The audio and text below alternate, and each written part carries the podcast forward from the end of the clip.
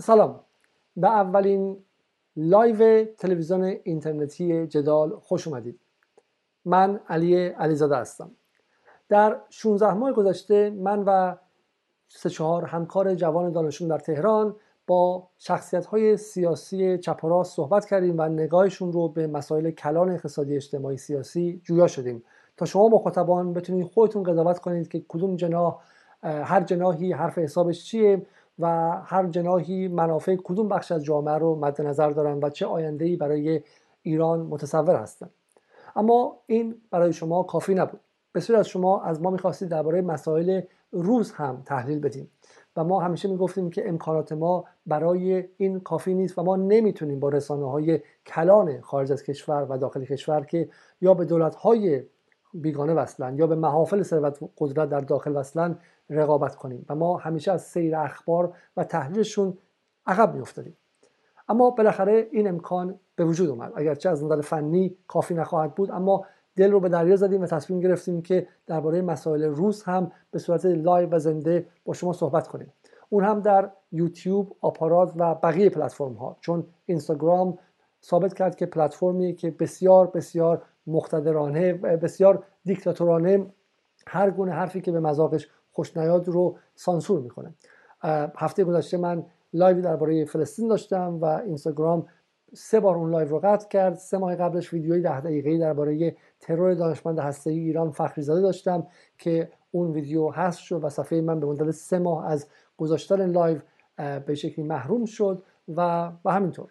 بر همین از این به بعد سعی می‌کنیم که با فواصل زمانی کمتر حداقل هفته یک بار با شما مستقیم صحبت کنیم.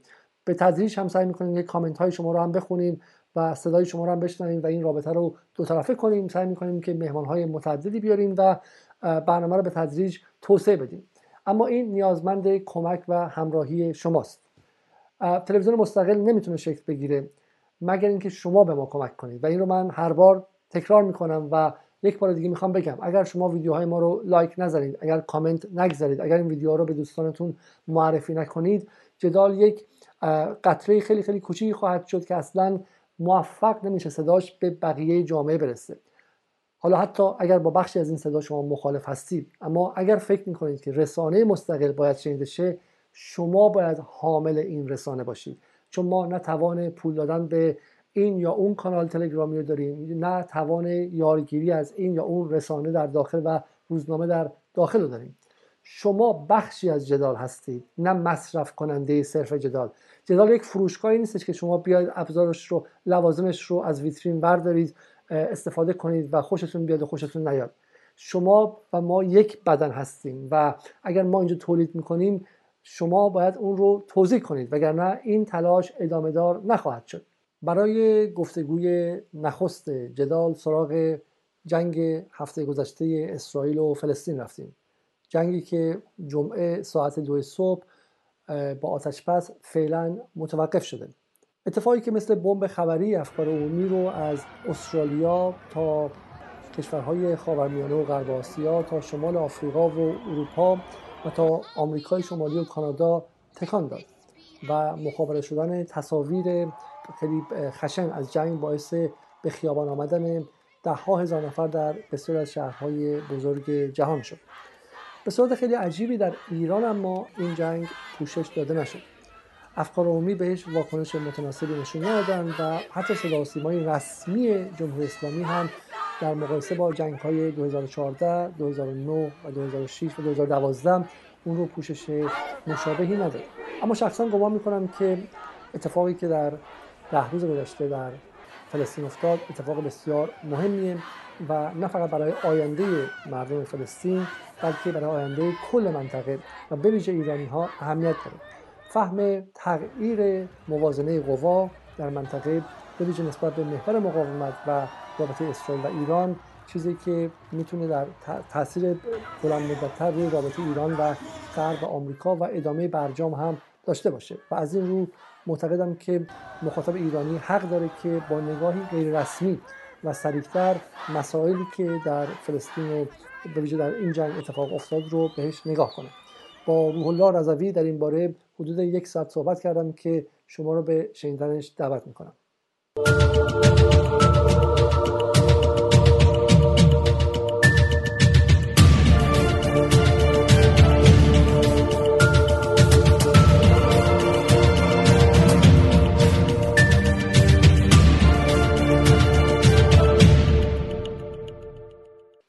سلام آقای رضوی به اولین لایو جدال خوش اومدید. اگر خاطرتون باشه ما حدود یک هفته پیش با هم یک لایوی داشتیم در اینستاگرام و سه بار اینستاگرام ما رو قطع کرد و یکی از انگیزهای اصلی که من اصلا کوچ کنم و بخشی از کار رو به یوتیوب بیارم همون گفتگو با شما بود. چون گفتگوی خیلی خوبی بود ولی من احساس کردم که پلتفرم اصلا براش مهیا نیست. و بعد از اونم که برای شما اتفاقات عجیبی افتاد. کلا صفحتون انگار از اینستاگرام پاک شد. درسته؟ بله بعد از پایان 11 روز جنگ روز 12 هم این روز جمعه برزار اکانت منم پرید. بسیار خوب. حالا اگه میشه من فقط اون مخاطبان از اون برنامه خیلی استقبال کردن. به عنوان اولین سال اصلا اگه میشه یک در سه چهار دقیقه یه به صورت فشرده بگی که چه اتفاقی افتاد و در هفته گذشته این جنگی که هفت سال به شکل مشابهش رو نداشتیم ابعادش چی بود؟ چقدر آیا اتفاق مهمی بود یا نبود؟ به ویژه در ایران اونقدر روش پوشش خبری داده نشد ولی در غرب خب خیلی انفجار و یک بمب خبری تمام ایار بود. و و بعد هم مقاومت اعلام پیروزی می‌کنه. آیا واقعا این پیروزی رجزخانی؟ با عنوان اولین سال به صورت فشرده بگید چگونه مقایسه می‌کنید جنگی که اتفاق افتاد در هفته گذشته رو با اتفاقاتی مثل جنگ 2014 یا 2009 مثلا؟ شما بهتر می‌دونید که از آغاز روی کار اومدن حماس در نوار غزه ما چهار تا جنگ داشتیم. 2006 خب 2006 2007 اولین تنش درگیری جنگ رقم خود 2008 2012 2014 و 2021 2021 جنگ چهارم یا 2021 از وجوه مختلفی از اتفاقات رخدادهایی که در جنگ‌های قبل رقم خورد متفاوت شد. اول اینکه خب باید به عقبه ماجراهای جنگ برگردیم. اما برخلاف جنگ‌های قبلی یه نقطه آغاز خیلی مشخص رو ما باش روبرو هستیم. اونم دقیقا روز دهم می وقتی که مقاومت فلسطینی در نوار غزه یک التیماتوم رو تعیین می‌کنه برای رژیم صهیونیستی و میگه اگه تا تا ساعت سین روز ره یعنی ساعت ساعت سین روز دهم می عقب نشینی نکنه. از چی؟ از سن مسجد الاقصا و از این دوازده روز پیش تقریبا. دقیقا دوازده روز. بله بله. یعنی اگه عقب نشینی نکنه از محله شیخ جراح از محله های واقع در سمت شرق شهر بیت المقدس هستش اونجا طی یک اتفاقاتی بنا بوده بعضی از خانواده فلسطینی تخلیه بشن و تخلیهشون گرفته بشه و خانواده یهودی جایگزین اونها بشن و همچنین فشارهایی که علل خصوص تو دهه آخر ماه مبارک رمضان برای نمازگزاران و حاضرین در صحن مسجد الاقصا رقم خورد. اگر این فشارها متوقف نشه مقاومت شلیک خواهد کرد و مقاومت شلیک کرد. این اساسا این این مدل آغاز جنگ و یک تهدید با دست برتر اقلا در در فضای در, در اون در واقع اون تنش بین دو طرف نمونه نداشته این معنا. یعنی این دفعه مقاومت داره خیلی به, به یک تعبیری شاید قلدران تعیین چیز می‌کنه. داره تعیین التیماتوم می‌کنه و میگه اگه رژیم این کارها رو نکنه ما وارد عمل میشیم در دفاع از آن چیزی که مقاومت یهودی سازی قدس و فشار عمومی به شهر بیت المقدس یا اون چیزی که اسمش رو تهوید می‌ذارن یا یهودی سازی شهر بیت المقدس است. اسم معرکه و اسم جنگ رو هم از طرف مقاومت به عنوان سیف القدس یاد می‌کنه. خب به تب رژیم رژیم سینوسی هم عکس عمل نشون داد. به محض شلیک موشک از نوار غزه رژیم سنسیم شروع کرد در واقع حمله کردن و زدن پایگاه های مقاومت و عموما زدن نوار غزه. خب این نقطه آغاز اساسا این مدل آغاز مدل متفاوتی علل خصوص یک نکته های از اهمیت دیگه این هستش که باید به عقبه هفت سال گذشته نگاه بندازیم. ما در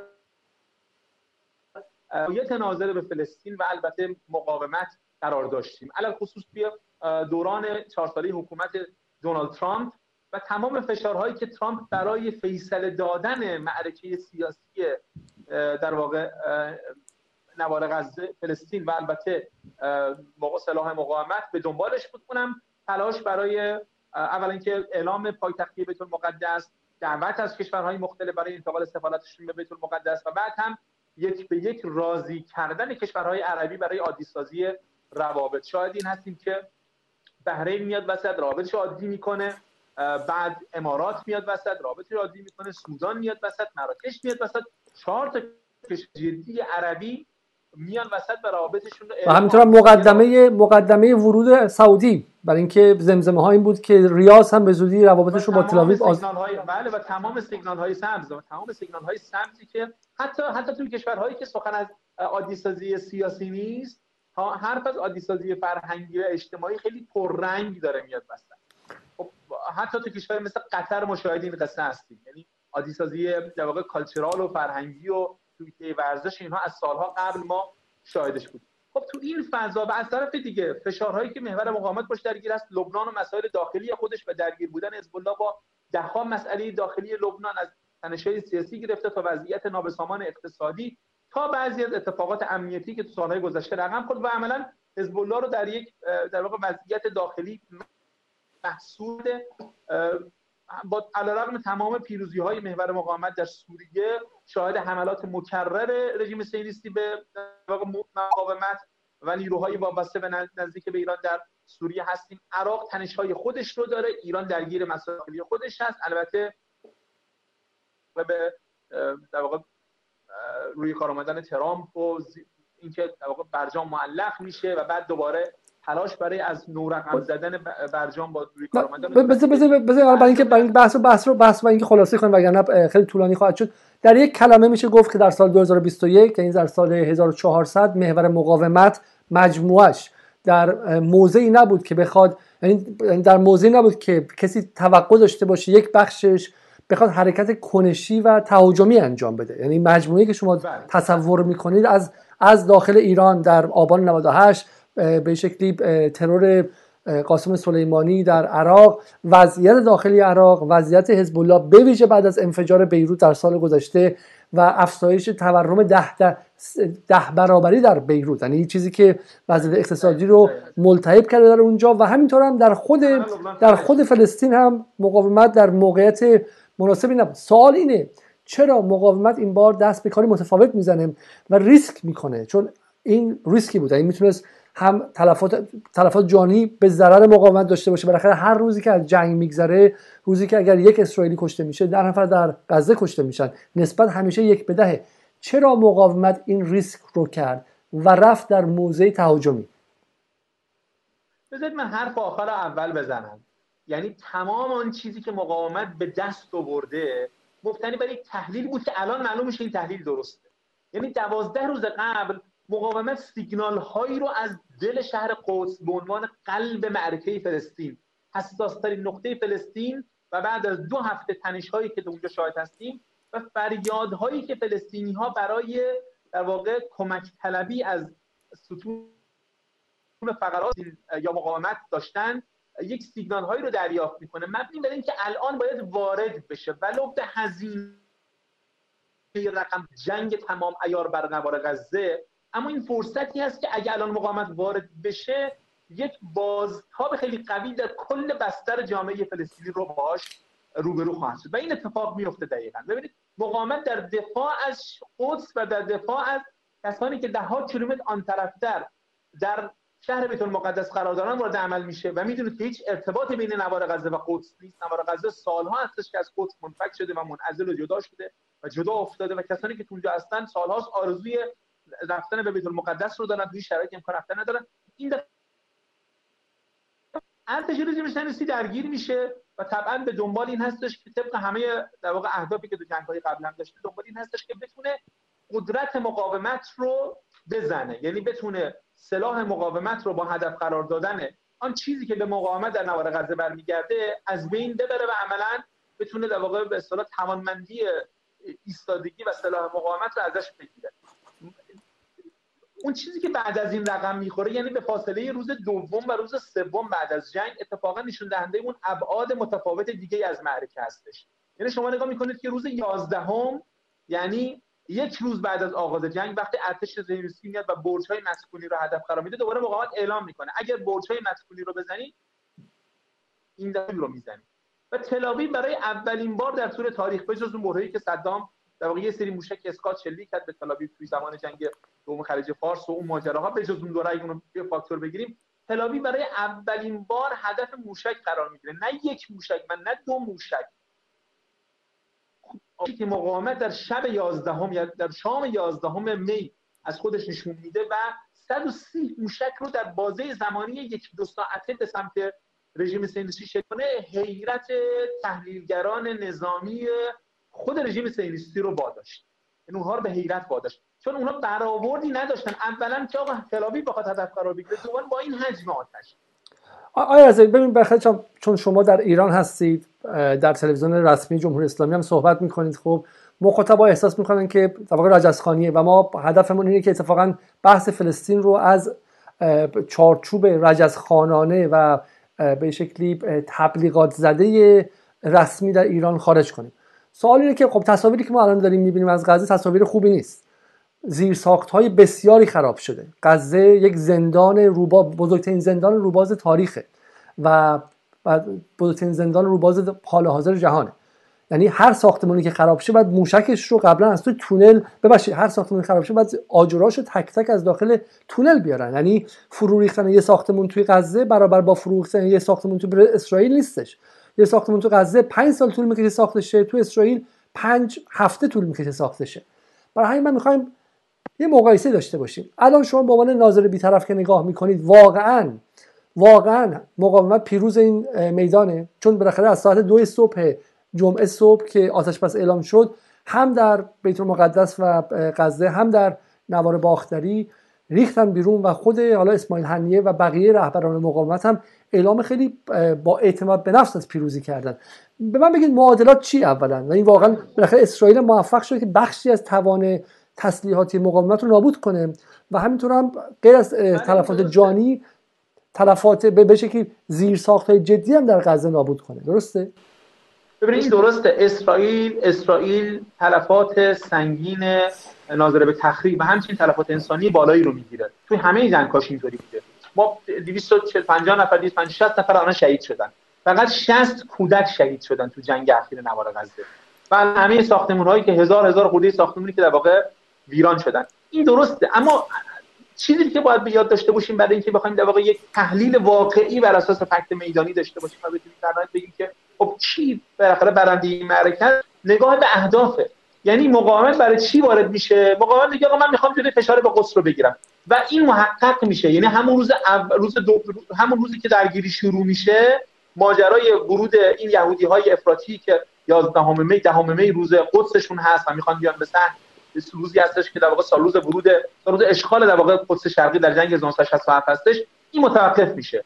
حجم نیروهای پلیس در صحن مسجد کاهش پیدا می‌کنه. یعنی اتفاقا این حرفایی هستش که خود آقای نتانیاهو توی دیداری که چند روز قبل در جمع سفرای کشورهای از اون چیزی که اعلام کردن ها. خب ما این کارو کردیم ما جلوی مراسم ویژمون رو گرفتیم ما شرایط فشار یعنی عملا اونها تن دادن خب قابل باید ببینیم اسرائیل ها به دنبال چه بودن و چه به دست آوردن. اسرائیل ها همیشه گفتن آقا ما می‌خوایم قدرت مقاومت رو بزنیم.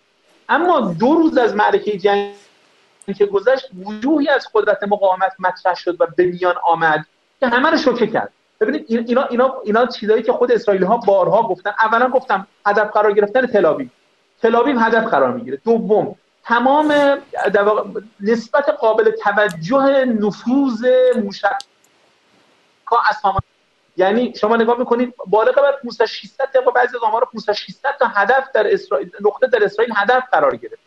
یعنی از چیزی که از چیزی هولوش مثلا 4000 موشکی که خود اسرائیلی میگن تازه فقط 3000 تاش به سمت ما آمد. اسرائیلی میگن 1000 تاش اصلا نرسید و تو همون مرز رو خود نوار غزه افتاد. ادعاش اینطوریه. ولی این حرف اسرائیلی ها رو بپذیرید. یعنی از 3000 تا یه نزدیک 600 تا موشک یا نقطه هدف قرار گرفته. این آماری که اسرائیلی رسما میگن میگن 10 درصد نفوذ داره. اما همه تحلیلگران جنگی اذعان می‌کنن که 10 درصد امکان نداره.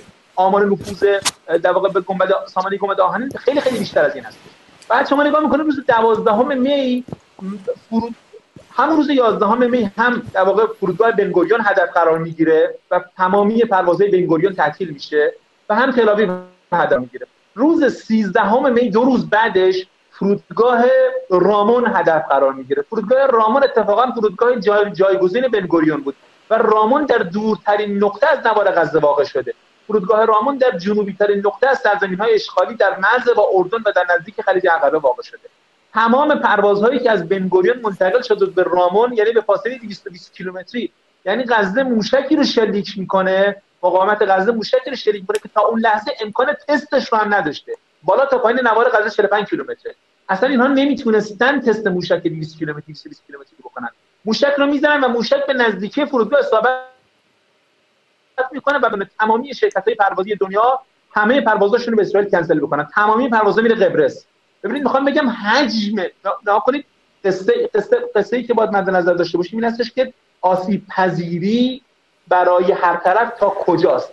درسته غزه تخریب خیلی بالایی رو با شروع بود. اما شما می‌دونید غزه چیزی برای از دست نداره. مردم غزه 15 سال تحت محاصره هستن آقای علیزاده. شما بهتر از بنده می‌دونید. 15 سالی که مردم تو نوار غزه خیلی خیلی بیشتر از موشک با بیماری های عادی دارن جون خودشون از دست میدن. یعنی یک یعنی امکان علاج فوری نداره. مریض باید تا مرز رفع سه هفته بمونه تا تا کی این مرز باز بشه و بره. ببین غزه از این باب چیزی برای از دست دادن نداشت و اون چیزی که اول قسم خدمتتون عرض کردم مقاومت یه سیگنالی گرفت که اگه من الان وارد بشم می‌تونم بازتاب های اقدامم رو در کل جامعه فلسطین ببینم. و این اتفاق افتاد. دو روز بعد از آغاز عملیات مقاومت شما می‌بینید که شهر اللود شهری که 14 15 کیلومتری زمین های 1948 از جایی که همه جای دنیا اون رو اصلا اسرائیل می‌دونه و شاید 60 سال قبل آخرین بار ازش ناآرامی شنیده شده. یک دفعه شهر از کنترل خارج میشه. یعنی بازتاب اقدام مقاومت رو توی سرزمین های 1948 می‌بینید یک دفعه. بازتابش دوباره می‌بینید. این دوباره لوپ مثبت میشه تو خود نوارد تو خود در واقع شهر بیت المقدس شاهدش هستید. اگه شما تحلیل واقعی بخواد داشته باشید بعد از دوازده روز اسرائیل عملا نتوانه و مقاومت اعلام می‌کنه من توانایی این رو دارم که ماها تلاویو رو با همین قدرت موشک هدف قرار بدم. اسرائیل عملا نه تنها نتوانست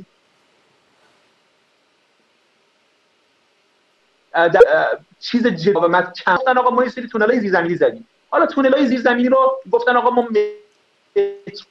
روی حماس رو زدیم قطعا ضربه خورده کمون که اعلام کردن بخشی از بدنه مقاومتش از دست رفت. همین از یاد نبرید اون چیزی که مقاومت از دست داد یا اون چیزی که اسرائیل ها به دست آوردن برد تاکتیکی بود. یعنی ضربه وارد کردن به بخشی از بدنه مقاومت که همه می‌دونن قابل در واقع جایگزینی بحث بحث مثلا بحث ویران کردن 100 کیلومتر. بحث ویران کردن صدها کیلومتر از تونل های مقاومت یک نگاه همینه که یک نگاه اینه که خب اسرائیل اصلا جنگ رو آغاز کرد تله گذاشت برای حماس حماس هم در این تله افتاد و و بعد اسرائیل موفق شد که در واقع زرادخانه حماس رو تخلیه کنه تونل ها رو ادعای اسرائیلی هست تونل ها رو تشخیص بده از کجا دارن انجام میدن. رهبران مهمی از حماس رو به قصد رسود اسرائیل در این مدت. درسته؟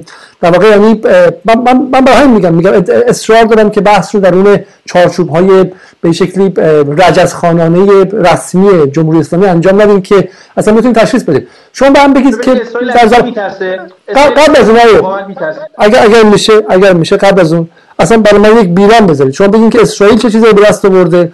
حماس چه چیزی به دست آورده؟ تا اینکه و بعد مردم فلسطین چه چیزی به دست آوردن چه چیزی از دست دادن تا مخاطب خودش بتونه تصمیم بگیره. ببینید اسرائیل ادعا می‌کنه که توانسته بخشی از نیروهای مقاومت رو و توان نظامی مقاومت رو از بین ببره. اولا این این چه این چه بخشی از این 250 60 که کشته شدن نیروهای مقاومت بودن که شکی در اون. اینها رسما اعلام شده. از جمله مثلا فرمانده مثلا گردانهای گردان غزه گردانهای الاقصا ببخشید گردان های عزالدین قاسمی شاخه غزه یک از منتشاها شهید شد و چهار پنج نفر از همراهان دیگه که توی اون معرکه به شهادت رسیدن. توی این توی این کسی شکی نداره که آقا هزینه ای داده مقاومت. اما اون چیزی که تعیین کننده بالانس حالا قبل قبل شما شما ببین مش... مشکل همینه. مشکل اتفاقا مشکل رسانه رسمی در ایران همینه که ما اول می‌خوایم نتیجه گیری کنیم. اجازه بدین که در مورد اتفاقات رومیز صحبت کنیم. به من بگید که اصلا حالا ادعای اسرائیلیا چیه؟ چه دستاوردهایی داشتن؟ چون سر اونها هم دعوا خیلی زیاده. اصلا کلا در قائله فلسطین یک بخشی جنگ رسانه‌ایه و اسرائیلی ها متخصصان جنگ رسانه‌ای هستند بزنید ببینید اصلا از ادعاهایی که اسرائیل کردن کدوم واقعی کدوم نیستش. ادعا کردن که مهمترین رهبران حماس رو کشتن رهبران نظامی رو. کدوم یک از این ادعا درست آیا؟ و کدوم رهبران رو کشتن؟ توی جنگ اخیر بعضی از رهبران بلندپایه شاخه نظامی حماس به شهادت رسید. بله. همچنین بعضی از رهبران و بعضی از چهرهای مطرح جهاد اسلامی یعنی شاخه نظامی جهاد که در واقع میشن سرای القدس. اینها هم به شهادت رسیدن. معروف ترینشون در واقع فرمانده در واقع گردان غزه عزالدین قسام بود. یعنی خب نوار غزه در واقع چهار تا شهر داره از جنوب تا شمالش که خود خود غزهش که مهمترینه. ولی توی شکی نیست؟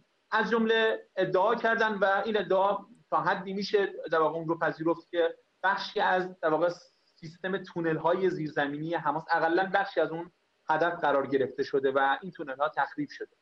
لکن نکته اینجاست که اون حالا قبل از این به نکته برسید قبل از این به نکته برسید قبل از این به نکته برسید چون این تونل ها خیلی مهمه برای حماس جایی که موشک ها مخفی میشن و به شکلی ساخت یک متر تونل در در غزه معادل ساخت 100 متر تونل داخل اسرائیل کار می‌بره. برای اینکه امکانات بسیار محدوده. غزه میگم من هی تکرار می‌کنم. غزه کشور نیست. غزه شهر نیست. غزه زندان اردوگاهه. باید تصویر از فیلم های زندانیان داشته باشید تا بدونید که کندن یه متر بدون ابزار کار ساده ای نیستش. اسرائیل ادعا کردن که صدها کیلومتر از تونل های حماس رو نابود کردن. آیا ادعا درسته؟ اصلا ممکن هست چنین چیزی؟ چون کل عرض غزه فکر کنم که سی کیلومتر درسته؟ خب این از اون ادعایی هستش که اساسا راستی آزمایی هم نمیشه کرد. ببین یه وقت اسرائیل میگه من اینجا زدم. خب هدف قرار دادم. فیلمش هستین تونل زیر زمینی رو که ادعا می‌کنن زدن. من دارم میگم مثلا فرض می‌گیریم که بخش از اینها هم زده شده. و به جز این چه کردن؟ ادعا دارم می‌کنن که زدیم. در واقع بالغ بر 150 60 تاش نیروهای مقاومت بوده. حالا اینکه آمارها فقط 60 تا کودک رو داره میگه از کسانی که به خاک خون کشیده شدن. و به جز ده ها زنی که این وسط به خاک و خون کشیده شدن. و البته البته نیروهای مقاومت هم اعلام کردن که چند ده نفر از نیروهای مقاومت هم به شهادت رسیدن. این این اعلام شده. و الباقیش چیه؟ شما الباقیش تخریب برج های مسکونی تخریب برج های رسانه ای برج رسانه ای که الجزیره توش بوده شما دیدید که در روز روشن جلوی چشم همه زدن. و یک سری اهدافی که اینا به قول خودشون بانک لیست اهداف لیست اهدافی که داشتن رو هدف قرار دادن. و خب الان دارن میان میگن چی؟ میگن آقا ما ببین این حرف اسرائیل همیشه بعد از جنگ زدن.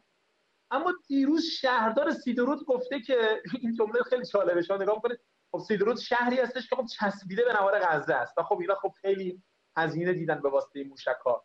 سیدرود گفته تعبیرش این بود که ظاهرا کسی قرار نیست واقعا حماس رو خل سلاح بکنه. این حرف شهردار سیدرود بعد از آتش بس.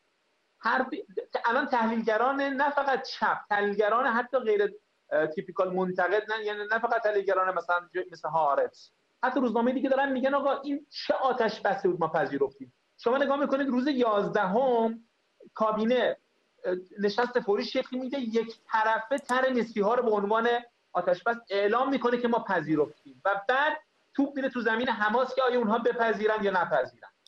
ببینید اینا همه حاکی از این هستش که درست اسرائیل تونست یک سری اهداف تاکتیکی در ضربه زدن به مقاومت رو در واقع بهش برسه. اما یک سری یک سری باخت های راهبردی و استراتژیک رو این وسط باش بگین حالا بگین حالا اون باخت های راهبردی به چی بوده؟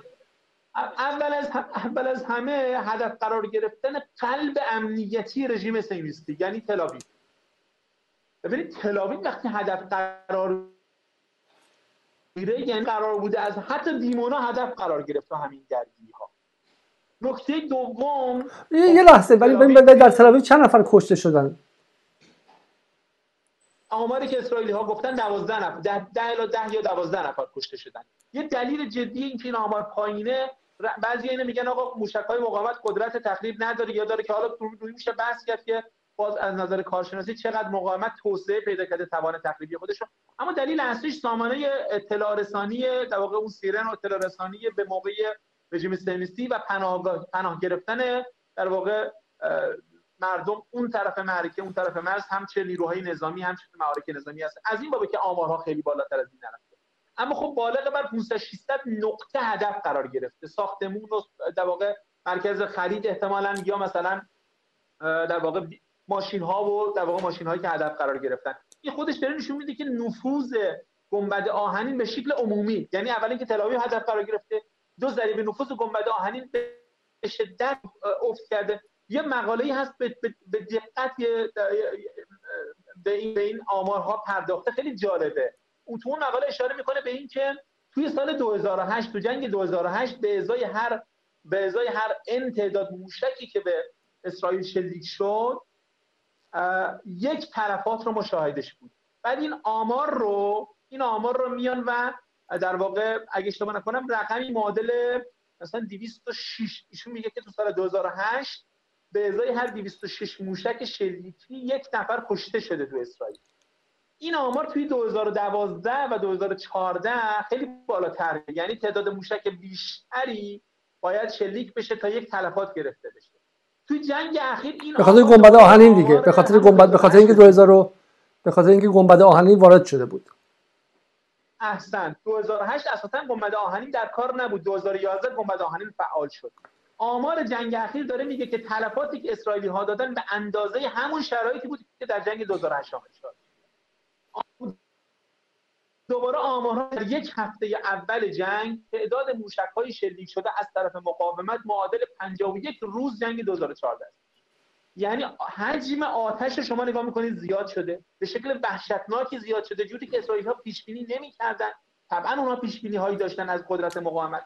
تلاویو هدف قرار می‌گیره پیش بینی نمی‌کردن. دو روز بعد از آغاز جنگ فرودگاه رایمون توی جنوب که باشه تمامی فرودگاه رژیم صهیونیستی متوقف بشه و همه شکل و اعلامی که رسما کردن نکته بعدی زمان بندی ها هستش. این دفعه مقاومت روز جنگ های قبلی مقاومت در طول روز شریک میگرد این دفعه در ساعت مشخص حجم آتش بالا. خب اینها همه باعث شد تا همه این که دارم میگم می‌خوام به این نکته برسم که اسرائیل اون چیزی که از دست داد در واقع و این راه بردیه امنیتش در قبال و در برابر قدرت موشکی مقاومت رو از دست داد. و اینجا بود که دقیقا در اسنای جنگ این علامت سوال خیلی گنده اومد وسط.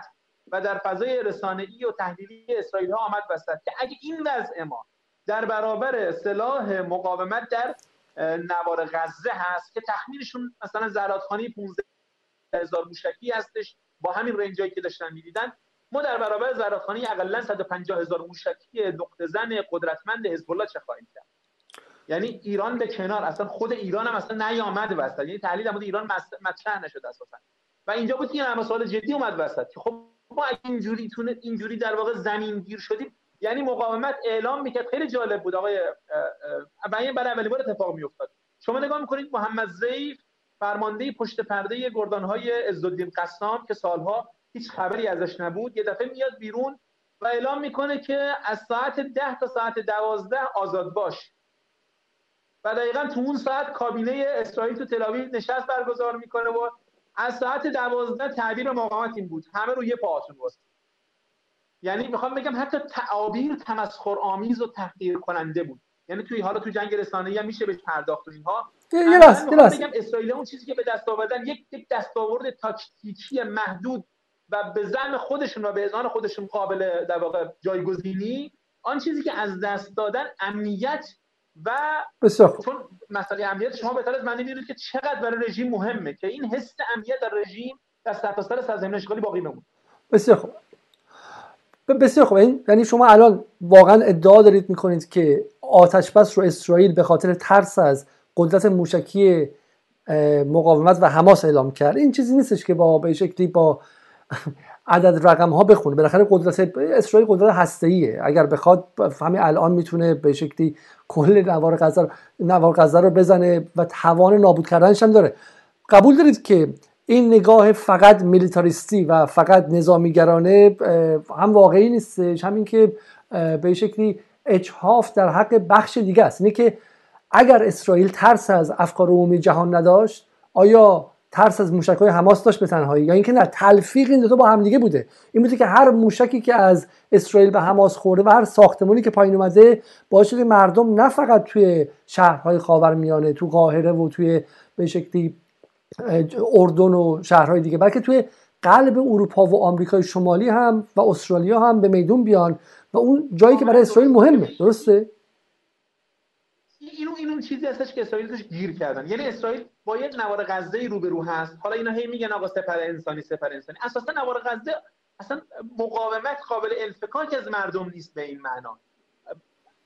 چیزی که توش گیر کردن این بود که وقتی می‌خوان وقتی می‌خوان در واقع به غزه حمله بکنن که البته بعضی از حملات خیلی عمدی و روشن اساسا کاری به مقاومت مثلا برج رسانه ای رو زدن دقیقا خیلی هم نمادین و سمبولیک بود دیگه که آقا دقیقا شما رسانه رو داری می‌زنی. یعنی الان مشکل تصویری هست که از نوار غزه داریم. اسرائیل عملا توی فضای افتاده بود. که طرف نمی‌تونست جلوی شلیک موشک های مقاومت رو بگیره. تا روز پایانی تماما مقاومت شلیک داشت می‌کرد. به تعبیری شد آخرین موشک هم دوباره مقاومت شلیک کرد.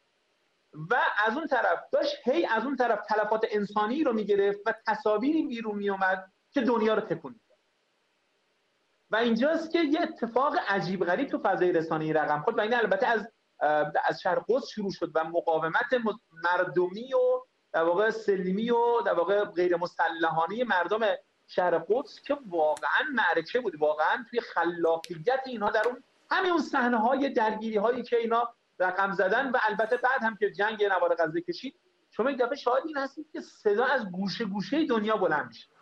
بذار من این سوالو به این شکل بپرسم. برای اینکه برای اینکه برای اینکه حتی حالا بالاخره مخاطبا دیدن دیگه دیدن که قبلا صحبت کردیم که در بیت المقدس که اتفاق افتاد مسائل شیخ جراح فلسطینی ها واقعا هر نفرشون شد یک رسانه تمام ایار و هر موبایلی شد یک دوربین فیلم برداری در حد CNN و تونستن رو افکار عمومی تاثیر بزنن اتفاقا یک از سوالات مهم اینه که نه فقط حالا از لیبرال های غرب نشین من دیدم که از به شکلی از کارشناس شبکه افق در ایران هم هفته پیش اومد.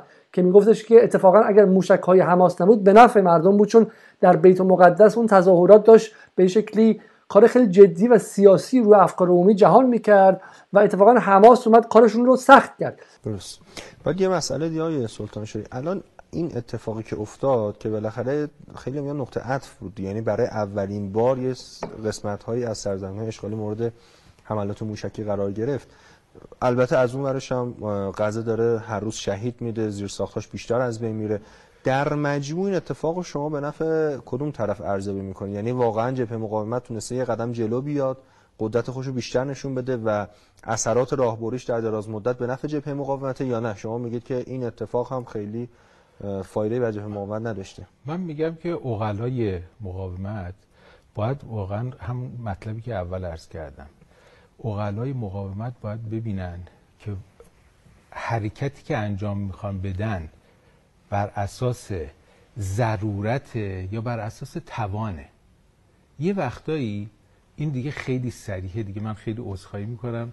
از مخاطبین عزیز برنامه عذرخواهی می‌کنم. من این نظر شاید خیلی این اعتقاد نداشته باشم ولی اینو عرض می‌کنم. من این اعتقاد دارم که اتفاقا موشک پرونی از سمت غزه باعث شد حرکت مردمی که توی قدس و یه چند تا منطقه دیگه شکل گرفته بود با خواستگاه ناب مردمی با یک هدف بسیار مقدسی به نام قدس ناکام بمونه ابتر بمونه. خب باید چی کار می‌کنن که اتفاق نیفته؟ باید کاری می‌کردن. یعنی بحث مقاومت اینجا باید اون کاری که لازم هست رو انجام بده نه اون کاری که در توانش بود. من با بعضی از این دوستانمون توی حماس و جهاد اتفاقا با هم آقای قدومی هم آقای ابو شریف صحبت کردم و اتفاقا هر دو بزرگوارم پذیرفتن. من می‌گفتم اونجا اتفاقا مقاومت نباید چه موشک بزنه. الان یک زمینه بسیار مستعدی وجود داره برای حرکت گسترده مردمی با یک هدف مقدسی مثل قدس. یعنی شما سر هیچ قضیه دیگه شاید خب اینطور نیستش اگر موشکی زده نمی‌شد قتل عام بیشتری صورت می‌گرفت و خب اون موقع دیگه اسرائیل در برخورد با مردمی که تو کوچه بازار هستن تو کف خیابون هستن دیگه بمباران که نمی‌کنه که. نهایتش تانک میاره با پلیس و نیروهای نظامی یا گلوله پلاستیکی و گاز اشکاور. یعنی سطحش رو ما از سطح مردمی تبدیل کردیم به سطح نظامی. تو سطح نظامی مردم فلسطین یه بخشیشون تو غزه این توان ادامه رزم نظامی رو دارن. درست. ولی سطح مردمی شما همه فلسطین رو می‌تونید بسیج بکنید. هم توی غزه می‌تونید هم توی کرانه می‌تونید هم توی 48 می‌تونید. بسیار خوب. شما ما سوالمون درباره درباره دو نوع جنس استراتژی اینی که آیا موشک های حماس مقابل و علیه اون تظاهرات مردمی و سلمی و به قول معروف صلحآمیز بیت المقدس نبود یا اینکه نه با هم تلفیق شد و کمکشون می‌کرد؟ کاملا کاملا من مخالفم. فریاد مردم در فریاد محمد از زیف محمد از زیف بیا وسط از تو دل صحن مسجد الاقصا در اومد. این مردم مسجد الاقصا و حی شیخ جراح بودن که مطالبه کردن. و بعد مقاومت که آمد وسط اتفاقا قوت قلب اصلا اصلا به این معنا نبود. و خیلی جالب اینا با هم دیگه در واقع تلفیقی از اینها با هم دیگه رقم خورد و با هم جمع شدن. چیزی که ما شاهدش بودیم اتفاق برای در در واقع حی شهرها قدس یه لحظه صدای آیه رضوی قطع شد. فکر کنم که دوباره تونستن تماس برقرار کنن. خب آیا رضوی حالا اجازه بدید به این شکل. پس پس شما معتقدید که اگر موشک های حماس نبود و اجازه می‌دادن که همون بیت المقدس ادامه بده آیا این نمی‌تونست قدرت و تاثیر بیشتری داشته باشه؟ چون برای اولین بار نیروهای به شکلی افکار عمومی غرب هم بعد از سالها فراموشی و حاشیه بودن مسئله فلسطین داشتن همراه می‌شدن. گفتم این حرف من نیستش حرف آقای میرشاهی فکر کنم که رئیس سازمان حمایت از فلسطین در جمهوری اسلامی هستش که ایشون هم میگفتش که اگر موشک ها نبود چه بسا مقاومت کلی مردم فلسطین موثرتر بود. سوال اول من شما اینه که آقای سلطان شاهی آیا شما چنین نگاهی دارید؟ و سوال دوم اینه که مردم داخل فلسطین مردم داخل فلسطین غزه و به ویژه مرز مردم داخل 1948 نگاه اونها به آغاز حمله موشکی حماس چی بود؟ اینطور نبود. اساسا در اصلا ورود مقاومت غزه به معرکه با مطالبه ای بود که در صحن مسجد الاقصا خورد. اولا. ثانیا ورود مقاومت متوالی شد با رخدادهای دیگه که اتفاقا اثبات کرد ورود مقاومت به عنوان حلقه وصل بدنه تکه تکه شده جامعه فلسطین است. یعنی مقاومت وارد میشه قدس قیام می‌کنه مقاومت وارد میشه دفاع می‌کنه تو نوار غزه. 1948 قیام می‌کنه شهرهای دیگه کرانه باختری قیام می‌کنن در نهایت می‌رسه به کجا؟ می‌رسه به حتی به آوارگان فلسطینی در لبنان و اردن و سوریه که شما شاهدش بودید که مرز رو آوارگان آوارگان اردنی شکستن و به سمت در واقع فلسطین آمدن. دقیقا اتفاقا مقاومت این رو تقویت کرد و این رو از یک معرکه محدود در قدس به کل بافت جامعه فلسطین گسترش داد. صبح. حالا باید ما اینو ببینیم دیگه. یعنی بعد اگه واقعا واقعا اونطوری که مقاومت میگه که پیروزی قطعی بوده ما باید اینو بر اسرائیل منعکس شه. آیا فکر می‌کنید که نتانیاهو برکنار شه؟ چون نتانیاهو قبل از این اتفاق هم در موقع ضعیفی بود. چنان ضعیف که خیلی می‌گفتن که اصلا این حملات عادیه برای اینکه مثل همه این سالها بتونه به واسطه ایجاد وحشت از مقاومت و به واسطه امنیتی کردن فضا خودش رو در سیاست اسرائیل حفظ کنه. آیا به نظرتون این باعث نتانیاهو میشه؟ ببین ما همیشه یه سری دعواها و در واقع تحلیل های داخلی رژیم صهیونیستی رو داشتیم. دعواهای بین احزاب خودشون و درگیری های داخلی خودشون. این یه این یه منظر تحلیله که سر جای خودش جای بحث داره.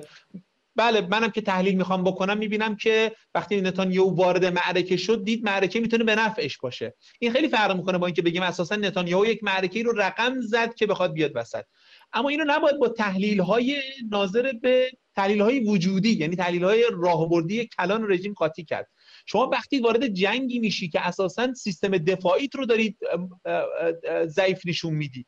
و اساسا داری ضربه پذیری خودت نشون میدی و اساسا داری در واقع سوراخ های امنیتی و تحلیلی حتی می‌دونید که یکی از بزرگترین ضربه ضربه در واقع در واقع نشون ضعف ضعف اطلاعاتی و اطلاعات ارتش و ساختارهای اطلاعاتی رژیم سنیز بود که نمی‌تونست برآورد بکنه که تا کجاها قرار هدف قرار بگیره. خب وقتی یک اقدامی چنین تهدید کلان رو داره رقم می‌زنه نمیشه با تحلیل های داخلی دعواهای بین احزاب چپ و راست و میانه روی رژیم سیونیستی با هم دیگه مقایسه کرد.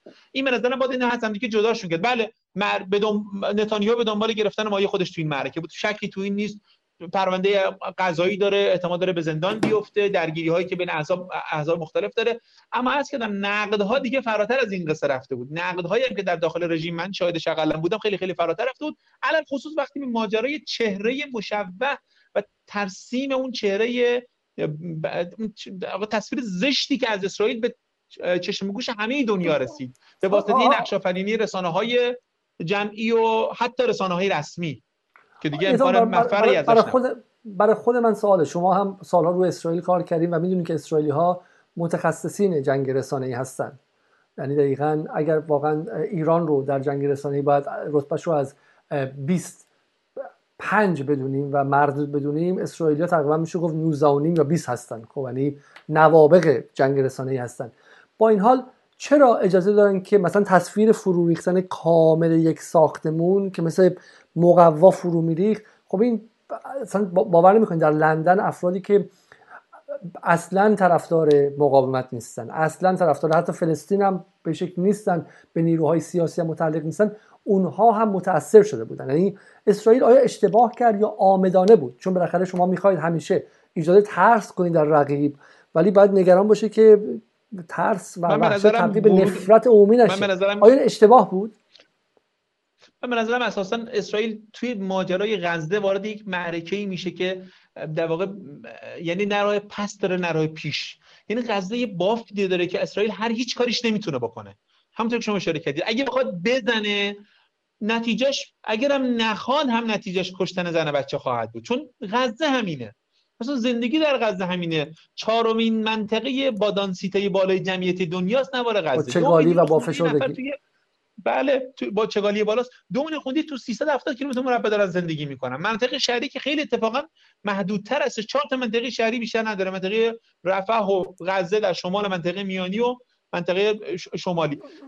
توی این ما اسم... نتیجه خب یعنی-, یعنی شما معتقد نیستین که تعداد بچهای کشته شدن کودکان کشته شدن بحث سپر انسانی و این حرفایی که اسرائیل مطرح می‌کنه این چی؟ اصلا شو... اصلا شدنی نیست. من اول غزه بودم آقای علیزاده 2011 من تو حی شجاعیه بودم. تو یکی از محلهای پر اصلا نیروهای مقاومت همونها هستن که دارن اونجا میجنگن. زن بچه خودشونن دارن اونجا میجنگن. اصلا این تفکیک وجود نداره. یعنی یه خورده تفکیک تو مقاومت یعنی همون آدمی که صبح دانشجو شب نیروی مقاومت شب خط نگهدار شب فرمانده گردان اصلا اینطوری نیست اصلا. یعنی این تفکیک هم از اون حرفایی هستش که اسرائیلیا یعنی چون کسی که ندونه خیال می‌کنه خب بالاخره یه سری نیروهای نظامی بالاخره جد نه اینطوری نیست اصلا. و هر حمله که اتفاق میفته تمام اینها هدف قرار می‌گیرن. پس برگردیم به به نظرتون چرا اسرائیل؟ آیا بیموبالاتی کرد یا تحت فشار بود؟ چرا به مقر آسوشیتد پرس و الجزیره حمله کرد؟ چون همین که میگید یعنی انگار قلب رسانه رو زد. یعنی فکر کرد که اگر نه فکر نمی‌کرد که افغان جهان می‌دونه این رو. هزینه که اسرائیل از تصاویر واقعا این بدون اغراق اینو دارم میگم این تصاویر به مراتب خیلی خیلی قدرتمندتر از سلاح مقاومت موشکایی که شلیک می‌شد داشت داشت تخریب چهره اسرائیل رو. باز اشاره کردم تو روز پایانی جنگ دو روز قبل پایان جنگ که در اون نشست نتانیاهو با سفرا بود تو اونجا همه حرف آقای نتانیاهو این بودش که ما نباید بگذاریم که همه حرفش این بود که تو تیکه پایانی با در که صداش میلرزید می‌خواست بگه آقا ما چاره ای نداریم که دارن زن بچه کشته میشن. هی می‌خواست یه توجیه بکنه کشته شدن زن بچه رو. اما هیچ عقل سلیمی خب اینو نمیپذیره و خودش می‌دونست که این حرفا که داره می‌زنه ولی که اون سفرا سر تکون میدن اینا به این راحتی قابل پذیرش نیست که آقا بگه آقا من دارم زن بچه می‌کشم چاره ای ندارم برای کشتن. 60 تا کودک ده ها زن رو نمی‌تونم نکشم چاره ای ندارم. و, و این این اتفاقی بود که به نظر من در واقع خیلی برای اسرائیل هزینه ایجاد کرد. توی اتفاق تو جنگ اخیر شما شاهدی بوده که یهودی های کلونی های یهودی در گوشه گوشه دنیا اعتراض کردن. سلبریتی های رسانه های حتی کار به جایی کشید که رسما اسرائیل ناچار شد به فیسبوک و به اینستاگرام بگه آقا جمع کنید این محتواها رو. انقدر حجم این محتوا بالا رفت این کانتنت و محتوا علیه رژیم صهیونیستی توی شبکه های اجتماعی بالا رفت و زیاد شد که اسرائیل ناچار شد و شما دیدید که مثلا نمی‌دونم پاریس هیلتون اصلا چهرهای عجیب غریب ناچارش توییتاشون حذف شد یعنی کسایی موزه گرفته بودن فوتبالیست‌ها خواننده ها بازیگران سینما اصلا آدمایی که اینفلوئنسرهای تیک تاک آدمایی که اصلا هیچ نبود اریک اریک کانتونا رو به دلیل به دلیل به دلیل اینکه آقا ما هر چه جلوتر میریم با دسترسی بیشتر رسانه های جمعی با دسترسی بیشتر اپلیکیشن های mobile base روبرو هستیم و اینها و, و البته فلسطینی ها هم خلاقیت ویژه‌ای رو در بهره برداری از این در واقع این تکنیک ها و در واقع به ثبت کردن و ضبط کردن رویدادهای مسجد الاقصا و نوار غزه رقم زدن و این اتفاق عملا تبدیل به یک بمب خبری شد ناخداگاه با وجودی اصلا طوری شد که شما می‌دونید هیچ مینستریم میدیا جریان اصلی رسانی نمی‌تونست سانسور بکنه. نمی‌تونست اینا رو پخش نکنه. انقدر که حجم این اطلاعات در واقع بالا رفته بود و اساسا کارش یعنی جریان اطلاعات به ضرر اسرائیل بکنه به ضرر اسرائیل بحث جالبی من امیدوارم بتونم در یکی از همین حالا برنامه های غیر رسمی جدال دربارش یک بار توضیح بدم و سعی کنم از بچه‌ای که در انگلستان کار می‌کنن به ویژه از انگلیسی ها دعوت کنم بیام. چون بحثی که در انگلستان اتفاق افتاد بعد از 2014 بعد از حمله قبلی و تظاهرات عظیم ضد اسرائیلی و فضای خیلی خیلی جدی طرفداری از حمایت از حقوق فلسطینیا طوری بود که اسرائیل سرمایه گذاری به خصوصی روی انگلستان بویژه فضای لندن کرد. خب شهر بسیار چند ملیتی نسل دوم و سوم مهاجران عرب و خاورمیانه و غرب آسیایی و پاکستانی و هندی به دنیا آمدن و نگاهشون به قضیه متفاوته. و اگر بدونید مارک رگو رو که باش آشنا هستید که به شکلی گوبلز اسرائیل محسوب میشه نابغه طراحی پروپاگانداست رو به عنوان سفیر اسرائیل در لندن منصوب کرده این کسی که اصلا سخنگو بود کارش دیپلماتیک نبود و خیلی معتقدن که به شکل حمله به جرمی کوربین که رئیس حزب کارگر بود و حذفش که عملا به واسطه یه موضوع بود این بود که جرمی کوربین ضد یهوده کار و طراحی مارک رگو بوده. و خیلی اتفاق جالبی که بعد از هفت سال شبانه روز صحبت از ضد یهود بودن کردن در انگلستان و این حربه ضد یهود بودن انتیسمیتیسم رو استفاده کردن برای هر کسی که کوچکترین نقدی به نظام آپارتاید می‌کنه. بازم این انفجار جمعیت هفته گذشته و امروز که شنبه است در در لندن فقط اتفاق افتاد. در منچستر همینطور در شهر در می‌دونید در محلات شهرهای انگلیس نه فقط در شهرها در محلات جلوی شهرداری هر محله یعنی فکر کنم مثلا محله 12 محله 13 و این محله حکنی مثلا محله ایلینگ تو هر محله جلو شهرداریش یک تجمع مجزا بود. این از کجا آمد چون میگم تو این هفت سال ما اونقدر اعتراض عمومی در سطح جهان به مسئله فلسطین ندیدیم. واقعا احساس می‌شد که فلسطین فراموش شده و فلسطین دیگه از انقدر اتفاقات دیگه افتاد سوریه عراق داعش و اتفاقات دیگه افتاد که انگار سوریه انگار فلسطین اولویتش رو از دست داد. ولی این اتفاقات نشون داد که اولویتش از دست نداده همچنان دو, تا دلیل بیشتر نداشت. عرض کردم دو تا دلیل بیشتر نداشت. یکی در واقع اون جنایتی بود که رقم خورد در میدان و دو وجود این در واقع این پلتفرم ها و این ظرفیت ها و البته اگر من خلاقیت فلسطینی ها را میشه اضافه بکنم بیراه نگفتم. واقعا الان خصوص حتی تو دوره قبل طوری شد که اساسا کسی حتی حماس رو متهم به این نمی کرد که در افکار عمومی که تو جنگ رو شروع کردی تو موشک اول زدی. حتی این هم کسی بر زبان نمی همه می‌گفتن آقا اقدام حماس متعاقب یک دهه درگیری در صحن مسجد الاقصا و ضرب و شتم نمازگزاران و ده ها نفر دستگیر و صدها نفر زخمی شده بود. و این عملا فضا و, و تصاویر live ی که از live های اینستاگرامی که از تو دل صحنه مسجد الاقصا و درگیری ها و اون صحنه های تکان دهنده همه اینها عملا یک موج جدیدی رو رقم زد. گفتم یهودی ها برای اول نسل های جدید یهودیایی که تو اروپا و در امریکا زندگی دارن می‌کنن اینا اینا دهن وا کردن صحبت کردن. گفتم گاردین دیروز یک مقاله نوشت و خیلی صریح تو اون گفته بود که اسرائیل باید فکری به حال افکار عمومی دنیا بکنه که داره علیش میشه. و این در در کنار همه در واقع همه فشارهایی هستش که پلتفرم هایی مثل اینستاگرام که شما و ما قربانیش بودیم و فیسبوک و اینها آوردن تا نذارن این حرفا پخش بشه خیلی. تا به قول خودشون جلوی این نفرت پراکنی علیه رژیم سیونیستی گرفته بشه. و این به نظر من یکی از بزرگترین دستاوردهای رژیم سیونیستی دستاوردهای مقاومت علیه رژیم سیونیستی توی جنگ اخیر بودش. از این مقاومت نبود مقاومت بود چون اینو الان میگم بعضی تفکیک می‌کنن فلسطینی ها رو یک سمت بله. می‌ذارن مقاومت رو سمت دیگه می‌ذارن. این دستاورد فلسطینی ها بود درسته؟ خب عملا توی جنگ اخیر این این هم رقم خورد و این در واقع این تفکیک به نظرم دیگه از بین رفت. یعنی پیوند ناگسستنی که بین سلاح مقاومت مقاومت یعنی حرکت حماس یا گروه هایی که سلاح به دست دارن در واقع در نوار غزه با مردم کرانه باختری رو اردن با مردم سرزمین های 1948 با مردم در قدس با مردم آواره یک بار دوخته شد این تیکه پاره های فلسطینی که از هم جدا شده بودن.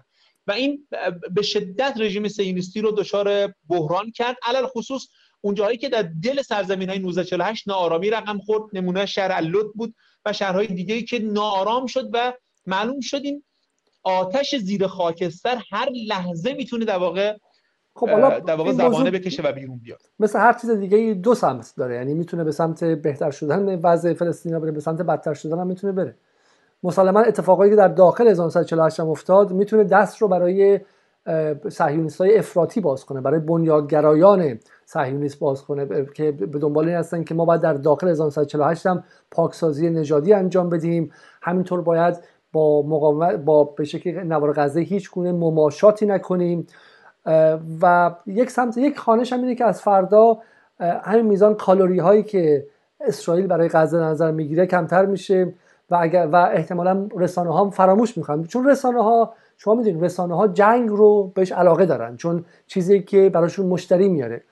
ولی تدریجا مردن و به شکلی عذاب کشیدن تدریجی ملت ها براشون اهمیت نداره. یعنی اگر مثلا این بحث درگیری بین ایران و آمریکا درگیری ایران و آمریکا بحث عین الاسد رو همه رسانه های جهان خبر اولشون کرده اما سالها تحریم تدریجی مردم ایران برای کسی خبر نشد. یعنی شما یه نفر به قتل برسونید درست. و اگه هر روز رو غذاش سم بریزید این خبر نمیشه. خیلی از نگاه هم اینه که اسرائیلی از فردا فشار رو بیشتر می‌کنن تنگ در واقع حصر غزه رو بیشتر می‌کنن و همینطور هم در داخل زمین های 1948 پاکسازی نژادی فشار به به شکلی فلسطینی های داخل اونجا رو زیادتر می‌کنن و غیره. آیا اینطور نخواهد بود؟ یعنی آیا دست دست راستی ها رو باز نمی‌کنه؟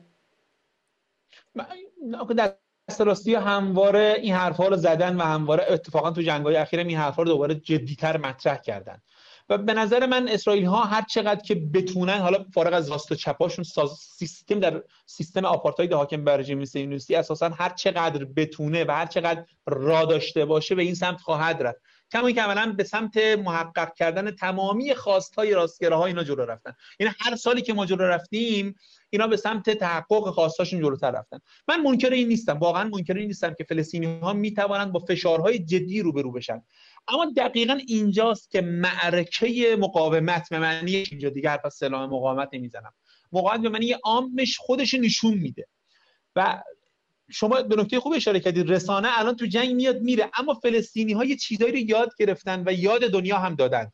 اتفاقا جریان رسانه ای مستمر و آزاده در واقع منتشر در کف جامعه فلسطینی جریانی هستش که یاد گرفته چجوری این مسئله رو بتونه کماکان زنده نگه داره و این دیگه رابطه ربطی به رسانه های مینستریم رسانه جریان اصلی نداره. یعنی اون توانمندی که فلسطینی ها به دست آوردن و البته در واقع خلاقیتی که به نظر من به خرج دادن در رقم زدن رویدادها و رخدادها و هر چیزی که بین همه زنها این آیا خلاقیت قبلا هم بوده.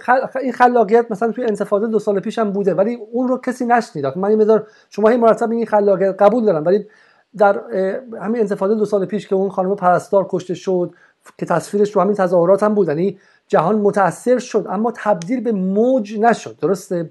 یعنی من این ابزاری که شما دارید ازشون صحبت می‌کنید اون موقع هم داشتن. این اتفاق ولی یک انفجار شد یعنی یک بمب خبری شد. این فقط به خلاقیت یا شبکه اجتماعی مربوط نیست. خود نگر... من نگرانم که دچار تحلیل های صادق زیبا کلامی بشیم که معتقد دموکراسی به واسطه موبایل فقط میاد. من گمانم یک معادلات سنگین تری هم در منطقه داره تغییر می‌کنه. به علاوه این شما قبول دارید که مثلا من شخصا فکر می‌کنم که اسرائیل بدش نمیاد که در همون ابتدای به کار آمدن بایدن یک زهر چشمی از آمریکا و از دولت جدیدش بگیره که بدونه که واشنگتن باید پشت سر تلاویو بره. نه برعکس. درسته؟ یعنی خب اتفاقا معادله معکوس شد. و معادله معکوس در تناسب با آمریکا کاملا معکوس شد. یعنی اتفاقا با بایدن شما می‌دونید دیگه بایدن علل خصوص روزی که اینا برج در واقع رسانه‌ای رو زدن یعنی رسما بایدن اعتراض کرد. درسته که در واقع در شورای امنیت هم پشتش وامیسته و نمی‌ذاره قطعنامه تصویب بشه. اینا هم درسته. اما بالاخره خیلی روشن و واضح هست که امریکا الان احساس می‌کنه اسرائیل داره هزینه های زیاد میشه واسه امریکا. یعنی توی این موج نفرتی که رقم خورد بالاخره امریکا هم هر چقدر همراهی نشون بده عملا به این منزله هستش که در واقع فرصت رو دست, دست میده. من, من, من منظورم این نبود که در واقع تقلیل مقاومت به بحث تکنیکی و در واقع ابزار نیست منظور من. منظور من این هستش که اینجا ما با جامعه از فلسطین روبرو هستیم که مسبوق به اقلا 70 80 90 سال مقاومته. شاید هیچ در واقع ملت منسجمی رو با همه این تفکیک های جغرافیایی که اسرائیل رقم زده و اینها رو تکه تکه تکه کرده. و نکته جنگ اخیر پیوند دوباره اینها بود. یعنی من همه هر جوری که دوباره نگاه می‌کنم مقا... در واقع موشک ها رو هم دوباره اینطوری تحلیل می‌کنم که آقا یک بار دیگه این جامعه به هم پیوست. یعنی اینا از هم جدا شده بودن. این به هم این به هم پیوستن خیلی به نظر من حیاتیه. البته این به این معنا نیستش که قرار از این به بعد همه چیز تمام بشه در معرکه بله مهمه که ما به در واقع تاثیرات ژئوپلیتیک این ماجرا در منطقه حالا به حالا بهش می‌رسیم. اجازه اجازه بدید. بسیار خوب بسیار خوب. فقط حالا بسیار خوب. حالا به تاثیرات منطقه هم می‌رسیم. ولی یه نکته مثلا هستش این که فضای غرب هم خیلی متفاوته با ده سال پیش. رو همین آمریکا الان می‌دونید که این کنگرس وومن ها این سه تا زن سرشناسی که هستن اینها نگاهشون به, به بحث اسرائیل فلسطین کاملا متفاوته و همین حالا اگرچه فشار کمی و جلوی بخشی از لابی های اسرائیلی ایستادن. در خود انگلستان نسل جدید نماینده مجلس های مسلمان و غیر سفید پوست به پارلمان اومدن و نگاهشون باز به قضیه متفاوته. توی اتحادیه اروپا همینطور. برای همین فضا مستعد اینه که میگم عملا فضا مستعد اینه که بپذیره که در این منطقه در این کشور آپارتاید در اتفاق میفته حالا حتی ایده معتقدن که به نفع واقعا حقوق فلسطینی هاست که روی مبحث آپارتاید بیشتر سرمایه گذاری شه تو حتی مثلا بحث اشغالگریشون. اینی که آقا بالاخره اصلا حالا اصلا اومدن 70 سال پیشم گرفتن. رفتارشون با بقیه دقیقا اتفاقی تو آفریقای جنوبی داشت میافتاد و غرب مدعی لیبرالیسم و دموکراسی و برابری حداقل فرمی و شکلی انسان ها رسما داره از آپارتاید استفاده دفاع می‌کنه. در همین سرزمین های 1948 رفتار یهودیان با رفتار با, با به عرب های فلسطینی کاملا متفاوته. و این اتفاق عجیبه. من امروز صبح که از خواب بلند شدم با نیویورک تایمز اصلا خبری در صفحه اول نیویورک تایمز دیدم درباره رفتار نژادپرستانه یهودیان در بیت المقدس شرقی باورم نمیشه این دارم در نیویورک تایمز می‌خونم. این بحث بحث یعنی در روزنامه اول آمریکا شما دارید نقد جدی رفتار نژادپرستانه اسرائیل رو در صفحه اولش می‌خونید و این اصلا باور نکردنیه. یعنی من حالا دیدم قبول دارم. این ادبیات قابل فهم دنیای غرب هست. یعنی دنیای غرب با تجربه آپارتاید آفریقای جنوبی روبرو بوده و با ازمهلال در واقع رژیم آپارتاید هم روبرو بوده که, ازمهلالش هم از طریق یک کمپین جهانی رقم خورد. یعنی یک بایکات یه بایکوت جهانی فراگیر این اتفاق رقم خورد. و این ادبیات قابل فهم هستش. ایرادی هم من توی نمی‌بینم که دقیقا ما این ادبیات رو دنبال بکنیم من من من من, من شخصا معتقد نیستم که من شخصا معتقد نیستم که بعد اشغالگری یا اکوپیشن رو فراموش کنیم به هیچ وجه. اونم جای خودش داره. ولی دارم دارم میگم من منظور همینه. میگم در مواجهه با چون یکی از ایرادات ما این بوده دیگه. یعنی یعنی زبان ایدئولوژیکی که فقط در دایره مسلمان ها قابل فهم خواهد بود. دیگه وقتی میره بیرون دیگه کارکرد چندانی نداره. اتفاقا اونم میره اون سراغ میره سراغ روایت ایدئولوژیک خودش و شما دچار مشکل میشی. بله شما, شما در لایو, لایو شما در live اینستاگرامی که ما با هم داشتین یک جمله گفتید که در ذهن من حک شد اصلا. شما گفتین که اسرائیلی ها برای هر گوشه هر جامعه یک جنس شبه طراحی می‌کنن. برای مذهبی های به شکلی آتشین شیعه در ایران این شبه رو طراحی می‌کنن که فلسطینی ها ناسبی و دشمن ائمه. برای ملیگراها این شبه رو طراحی می‌کنن که فلسطینی ها عکس صدام رو لباسشون می‌ذارن. برای کارگران حقوق نگرفته و ظلم دیده ایرانی این شبه رو طراحی می‌کنن که حقوقشون و پولشون به حماس فرستاده شده و از اونها دزدیده شده. توی اروپا هم همینطور. برای گروه های مختلف شواهات مختلف طراحی می‌کنن. به لیبرال های لندن میگن که حماس به شکلی به شدت زن ستیز دخترها رو کتک می‌زنن به شکلی گروه فاشیستی و غیره. و سعی می‌کنن که ذهنیت رو عوض کنن. و به نظر من برعکسش هم همینه. اینه که اتفاقا طرفداران آزادی فلسطین هم باید به شکلی شکل های مختلف مبارزه رو طراحی کنن. برای غرب که لیبرال تره باید مقابل آپارتاید آپارتاید رو برجسته کنن. در حالا کشورهای اسلامی باید یک جور دیگه از مقاومت دفاع کنن با یک زبان دیگه و discourse ها و گفتارهای موازی حمایت از فلسطینی ها رو همزمان پیش ببرن نه فقط یک گفتار رو. کاملا درسته. ما تو فضای داخل کشور هم نیاز به این بازخوانی داریم دیگه. نوع روایتی که ما رقم زدیم روایت دقیق و درستی نبوده و یه بخشیش هم به نظر من برمیگرده که خب برمیگرده به همون در واقع روایت در واقع غالب رسمی و حکومت که عملا توی بخشی از جامعه زدگی ایجاد کرده ناخودآگاه می‌خواستم بپرسم می‌خواستم شما بپرسم. حالا بحث بعدین بودش ولی زودتر می‌پرسم از شما. من هفته پیش در لندن حدود سال 50 هزار نفر در تظاهرات بودن. تظاهرات بسیار بزرگی بودش. یعنی برای خود انگلستان چه این تظاهراتی اتفاق برای مسائل داخلی اتفاق نمیفته در دیترویت حدود سال 50 هزار نفر دوباره گزارش شدن. شیکاگو تظاهرات بسیار عظیمی داشتش. مونترال ونکوور سیدنی همینطور در پاریس به درگیری رسید و به خاطر اینکه حالا مکرون دوست داره که از راستای افراطی مثل لوپن هم راستتر بله. باشه که بتونه رأیشون جذب کنه و غیره. در ایتالیا در روم در میلان همینطور. ولی در ایران ما از تظاهرات رو دیدیم بالاخره خیلی دیر. یعنی روز چهارشنبه در امام حسین تهران آقای سلامی سخنرانی کرد. ولی خب مثل همیشه تظاهرات حالا به شکلی رسمی نیمه دولتی و حکومتی.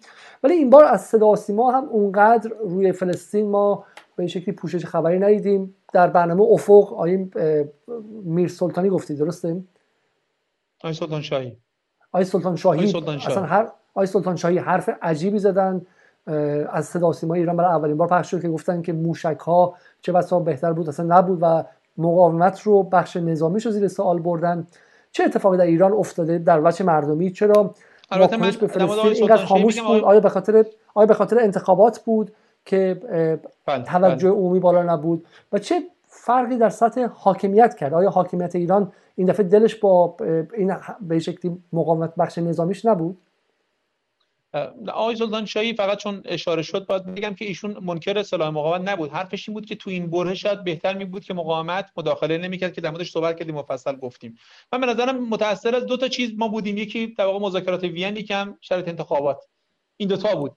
لکن میدان به نظر من کار خودش رو کرد کما اینکه آقای اسماعیل هنیه در صحبت پایانی خودش بعد از پایان جنگ تشکر در واقع اسم سه کشور رو میاره. مصر که خب عملا میان جیگر این گفتگوهای آتش بس بود و خب یه پای گفتگوی آتش بس مصر بود. پای دیگه گفتگوی آتش بس قطر بود که بالاخره پایگاه استقرار آقای اسماعیل هنی هم قطر هستش و از قطر هم تشکر کرد و بعد به زعم بنده تشکر ویژه تمام اون سخنان ایران بود.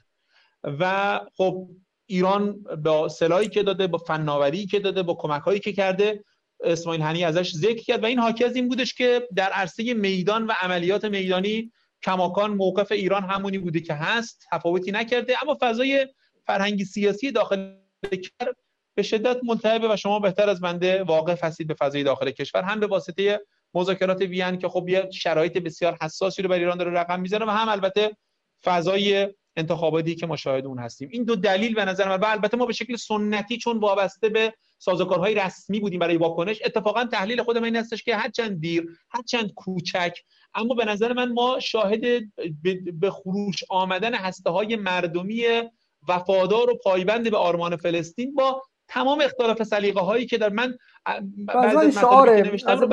به نظر به نظر من این شعاره من واقعا واقعا این رو از صمیم قلب میگم که احساسات حتی آدم هایی که به نظام نزدیکم هستن در این قضیه بسیار رقیق تر بود از مشابه همسایه انگلیسی اصلا چه می‌دونم سفید پوست غیر مذهبی من. من من یه مقدار خودم متعجبم از از سطح بیتفاوتی کلی جامعه ایران به اتفاقاتی که در ده روز گذشته افتاد خیلیش برمیگرده به رسانه. وقتی رسانه نقش درستش ایفا می‌کنه افکار عمومی هم همراه نمیشه. و ما مردمی نداریم که دست اول اخبار دنیا رو دنبال بکنن یا شبکه های خبری.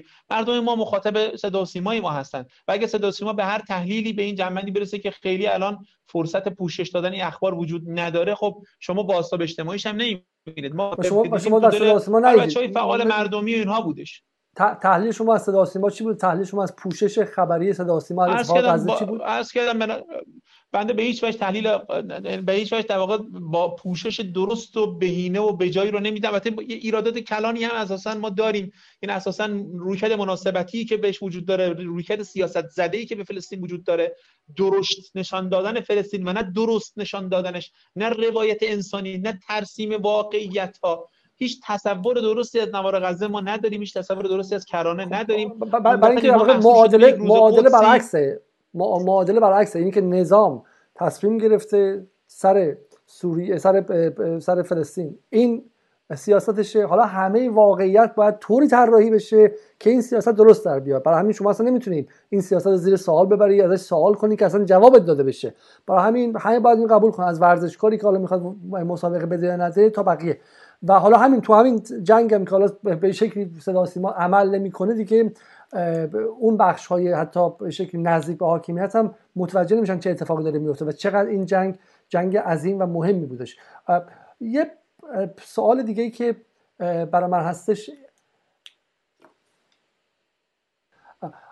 یه یه شبه هم که برای من خیلی عجیب بود که حتی بین نیروهای مثلا نزدیک به بالا جمهوری اسلامی هم بود این بود که می‌گفتن که حماس دوست ما نیستش و در سوریه و در به شکلی در مسئله سوریه طرف مقابل ما ایستاد و یعنی من من گمان می‌کنم که این شبهه باید ساخت خود اسرائیلیا باشه و اینکه باور نکردنیه که میگم شبهات تخصصی به وجود میارن برای تکه تکه لایه لایه بریدن جامعه از آرمان نه، از نه واقع نگر باشیم.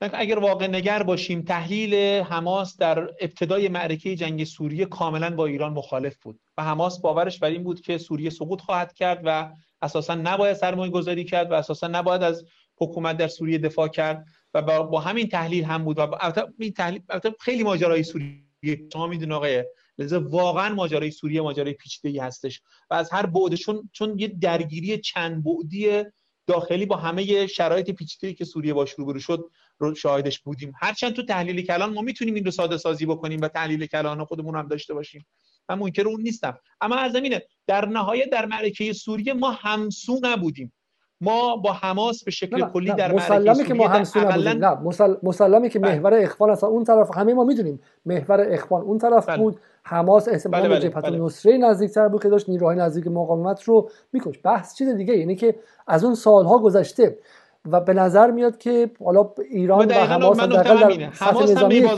اما پایگاه های پایگاه های اجتماعی دو طرف همچنان به هم نزدیک نشدن. چون حالا من در ایران دیدم این موضوع رو. کسانی که دلشون با حماس صاف نیست. ولی در لندن هم به شما عرض کنم. من هفته پیش در تظاهرات جایی بودش که پرچم ایران و عراق رو دیدم و اطرافش دعوایی بود بین کسانی که مخالف حضور پرچم ایران و عراق در اونجا بودن. و به ویژه پرچم هشت. و می‌گفتن که اینها کسانی هستن که مسلمان کشتن و غیره.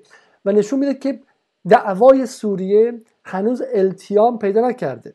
و دعوای سوریه طوری طوری که بتونه اطراف آرمان فلسطین گروه های مختلف حال سنی و شیعه و اخوانی و غیره رو برگرده و با هم متحد کنه. قبول دارید این سادگی نیست. ده سال نبرد سوریه از 500 هزار انسان کشته شده در جنگ سوریه هستند که قبل از اینکه به له یا علیه دولت تقسیم بشن انسانهای سوری بودن که تو کشور خودشون به خاک و خون کشیده شدن خیلی معرکه معرکه پیچیده ای هست. منم توقع ندارم در واقع بتونم به این راحتی در واقع همه خیلی اتفاقات رقم خورد. ما از همین شبکه الجزیره خب خیلی الجزیره که بهترین عمل کرد در قبال فلسطینی کرد خب در معرکه سوریه ما احساسا که از شؤون بحران و یکی از در واقع ابعادی که بحران رقم زد می‌بینیم اما من من به نظرم میادش که هم با توجه به فروشش کردن در واقع بحران در سوریه و هم یک بار دیگه پایمردی و این خیلی مهمه و این خیلی مهمه و خیلی معنا داره که ایران با وجود اختلاف نظر در پرونده مهمی مثل سوریه این پرونده رو با پرونده فلسطین قاطی نمی‌کنه. این این, این این این به نظرم این فهمی هستش که خود حرکت مقاومت هم بهش رسیده شما امروز خیلی توقع داشتن آقای هنیه در سخنرانی پایانش اسم ترکیه رو بیاره. در حالی که نیاورد.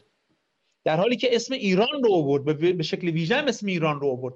اینا همه حاکی از این هستش که در واقع به نظر من مقاومت هم در واقع داره به یک مبناهایی دوباره برمیگرده و می‌رسه که با همه اختلافاتی که ما در سوریه یا در هر پرونده دیگری می‌توانیم داشته باشیم اما پرونده مشترک جهان اسلام و جهان غرب حتی و اقلا تو تو کانتکس عربی اسلامی اگر من بخوام بحث بکنم. این پرونده مشترکی هستش که ما چاره ای نداریم که در کنار هم قرار بگیریم سر این پرونده بسیار خوب. این سوال پایانی انجام بدم که آینده این این جنگ اولا که این آتش بس چقدر پای داره؟ آیا اگر واقعا اینقدر این ده روز به ضرر اسرائیل بود اسرائیل ترجیح نمیده که جنگ ادامه پیدا کنه یا باز نه بر نمیگرده یه شش ماه دیگه یک سال دیگه همین جنگ رو ادامه بده؟ آیا این آتش بس پایداری خواهد بود برای یکی دو برای چند سال آینده؟ من من تحلیلا دارم میگم از باب تحلیلی دارم میگم به نظر من ها اسرائیلی ها زمان دارن تا خودشون رو دوباره جمع بکنند.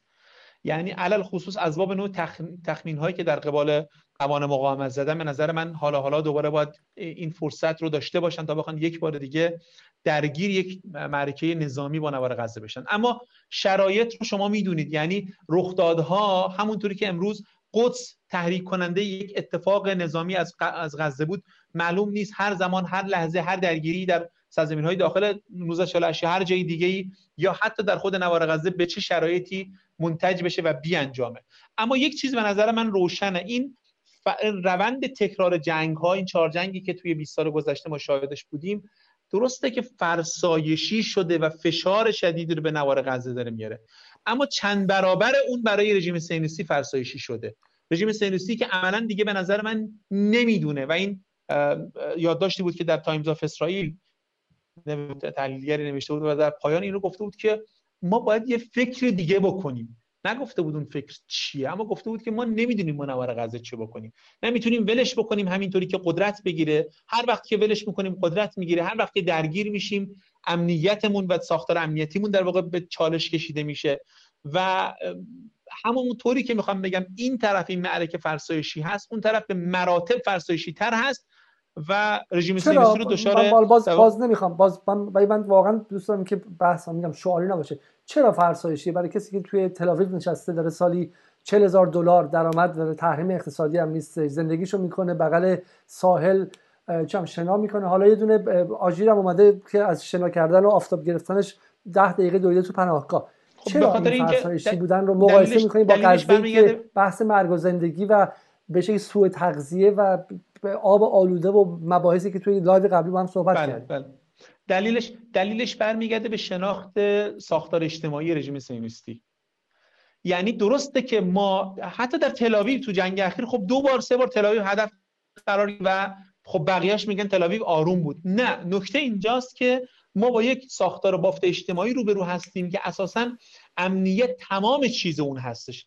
به خطر افتادن امنیت در یک زمان در یک مکان به معنی این هستش که این امنیت می‌تواند کلا و این و این, حرف شما من ترجمه می‌کنم براتون. حرف شما اینه که جامعه اتفاقا همین که میگه کسی که سال 40 هزار دلار درآمد داره می‌خواد هالیدی بره می‌خواد چه می‌دونم زندگی معمولی غربی داشته باشه دیسکو بره چم شب بره کار بره جنگ دیگه بمونه. قبوله. ولی آیا این به این معنی نخواهد بود که به تدریج لایه های وسطتر لیبرالتر و حتی چپتر اسرائیل از کشور خارج میشن؟ همون مسیری که از در این 20 سال بوده و به شکلی بنیادگره های تندروی وحشی از کشورهای مختلف بویژه از آمریکا برای جنگ برای جنگ آخر و زمانی به سمت اسرائیل میرن. یعنی این آیا باعث تغییر بافت جمعیتی در اسرائیل نخواهد شد؟ اینی که اینی که این منجر به بخشی از مهاجرت معکوس می شود من با این موافقم کاملا. اما اینکه در شرایط به هم خوردن امنیت رژیم سیونیستی یعنی من این رو قبول ندارم. اقلا از باب شناخت دینی مذهبی دارم میگم. من رشته در واقع تحصیلیم اساسا دین پژوهیه. این یعنی رشته تخصصی دین تحصیلی دین پژوهیه. از منظر دینی ولو گرایش های افراطی تندروی راستگرای یهودی رو من این باور رو ندارم که حاضر به هزینه دادنهای در واقعیت میدانی هستند. اقدامات تندرو تندروانه می‌کنند میان وسط زمین های فلسطینی ها شهرک می‌سازند اما وقتی کار به تنش وجودی بکشه اتفاقا اونها هم به نظر من آسیب پذیر هستن. حالا این این واقعا باید مان و دید و واقع آینده رو نگاه کرد که به چه, به چه, شرایطی روبرو خواهیم یعنی چه شرایطی رقم خواهد و با چه وضعیت روبرو خواهیم بود. اما به نظر من این تهدید خیلی جدی برای رژیم صهیونیستی. سوال بعدی این که این اتفاق چه تأثیری روی منطقه در سطح کلانش خواهد گذاشت؟ ساده بگم آیا امکان درگیری اسرائیل با حزب الله رو بیشتر می‌کنه آیا موشک پراکنی موشک پرانی اسرائیل به پایگاه ایران در سوریه رو بیشتر می‌کنه یا کمتر می‌کنه؟ و آیا طمع اسرائیل در به هم زدن وضعیت عراق به واسطه کردستان به ویژه بیشتر می‌کنه یا اینکه نه اسرائیل رو برای مدتی در لاک دفاعی می‌بره؟ من فقط به ماجراش سوریه بپردازم. قطعا اسرائیل در واقع تمامی تلاش خودش رو به نظر من خواهد کرد که جلوی تسلیح مقاومت لبنان در مرزهای شمالی خودش رو بگیره. یعنی این برای اسرائیل طبعا خیلی خیلی راهبردیتر و حساستر خواهد بود. اما اینکه چگونه در واقع سطح تنشا و درگیری ها به کجا بخواد بکشه اینو من ازش حقیقت برآوردی الان ندارم. اما اینو می‌دونم چون اسرائیل احساس خطر جدی الان داره می‌کنه یعنی می‌تونه تخمین جدی بزنه نسبت به آن چیزی که در زرادخانه های موشکی حزب الله قرار داره و جلوی اون رو بخواد بگیره. قطعا نمی‌تونه مورد در واقع وارد یک درگیری تمام آیار با مقاومت لبنان بشه. چون می‌دونی که این درگیری به معنی زیرورو شدن خیلی از معادلات حاکم بر رژیم هستش. اما تلاش خودش رو برای کاهش حضور ایران و کاهش نفوذ ایران مستمر خواهد داشت. یعنی اگر تا حالا داشته دنبال می‌کرده قطعا با تلاش و با جدیت بیشتری دنبال خواهد کرد. یعنی این این خیلی روشنه. اسرائیلیا تمام فشارشون رو میارن که در واقع بتونن این تهدید رو ببرن. اسرائیل تهدید اول امنیتی خودشون حضور ایران در منطقه می‌دونن و البته نیروهای مقاومت در شمال. بسیار خب یه سوال پایانی سوال که زیاده ولی ایده میگن که قطر و ترکیه دارن وسط قطر و ترکیه دارن وسط بازی می‌کنن و همون که شما گفتید یعنی بعد از بحرین و امارات و چشمک زدن از سعودی قطر و ترکیه هم خب هیچ وقت خود اردوغان خود اردوغان که مدعی به شکلی پدری برای فلسطینیا هست کسی که سالی چند میلیون توریست اسرائیلی هنوز دارن میرن تو ترکیه خرج می‌کنن قبل از کرونا البته و و مبادلات تجاریش با اسرائیل رو هیچ وقت از دست نداد.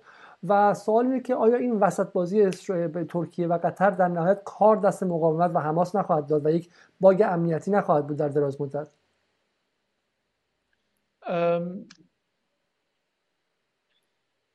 این مقاومت به نظر من براش خیلی روشنه که از بودن در کنار ترکیه و قطر چیزی برای اصطلاح مقاومت آیدش نخواهد شد و حساب خودش رو از اون قصه کاملا جدا کرده به نظر من.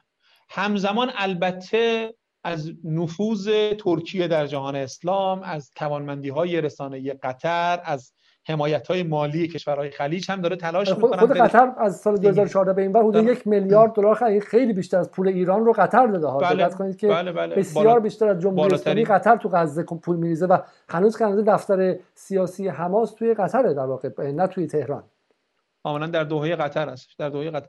اما اون چیزی که من می‌فهمم این هستش که در واقع و این رو هم دوست و این رو هم مقاومت می‌دونه. من حتی پیش بینی این هستش که ما در آینده نزدیک شاهد در واقع حتی شاید جدیتر شدن روابط سوریه و مقاومت باشیم. شاید دوباره شاهد بازگشایی دفتر باشیم. چون مقاومت اینو داره می‌فهمه که راهی به جزی نداره. اون چیزی که داره محور مقاومت بهش میده ایران سوریه لبنان دارن بهش میدن هیچ کجای دیگه بهش نمیده. یعنی مرحوم شیخ الاسلام می‌گفت هیچ کجای دیگه دنیا نیست که ولو یک پوکه همه چیز میدن به فلسطینیا یه پوکه نمیدن. و خب تعیین کننده است. و البته من همه چیزو نمی‌خوام محدود به سلاح و جنگ و میلیتاریسم بکنم. گفتم عاقلانه هم این هستش که در واقع بشه در واقع در یه همکاری و همراهی با توانمندی ها و نفوذی که ترک ها در جهان اسلام دارند و قطری ها می‌تونن رقم بزنن به نظر من این رسان سلاح رسانه‌ای قطر رو دست کم نگیرید.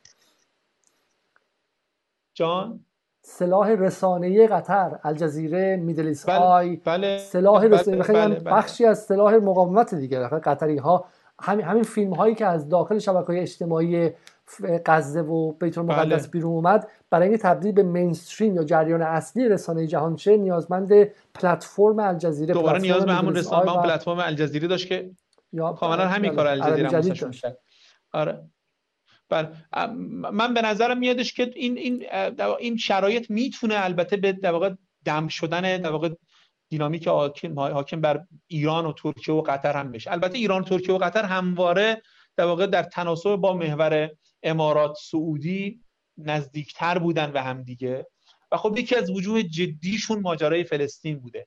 این قصه الان خیلی پررنگتر شده طبعا. همین همین یعنی سوریه به هم زد سوریه باعث شد که این محور مقابل این در واقع ایران بله، مقابل بله. بله. سوریه کلا به هم زد. اما خب من توی ده سال اخیر دارم میگم این باز رو به رشد بوده دوباره. این فضای دوباره پس با این شکل در نتیجه بگیریم که پس حالا سوال اینه که آیا این اتفاق چون موشک ها ایرانی بود. اگرچه شاید جهان متوجه نشده باشه خیلی ها که موشک از کجا آمد. و اگرچه بیشترین کمک رو به جمهوری اسلامی و به در واقع مهمترین خلای رسانه ای ایران رو خود نتانیاهو پر کرد که داد می‌زنه آقا این موشک های ایرانی اینا دارن ایرانی دارن تسلیح می‌کنن چون خود ایران که ناتوان بود در بیان این موضوع.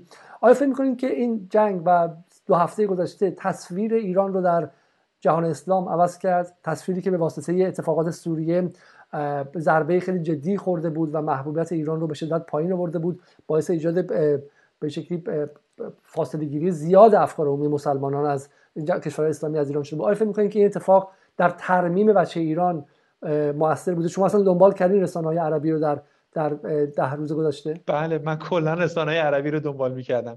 موثر بوده اما این همه معرکه نیست. هنوز راه زیاد داریم. ما با ده سال نفرت پراکنی علیه ایران روبرو بودیم.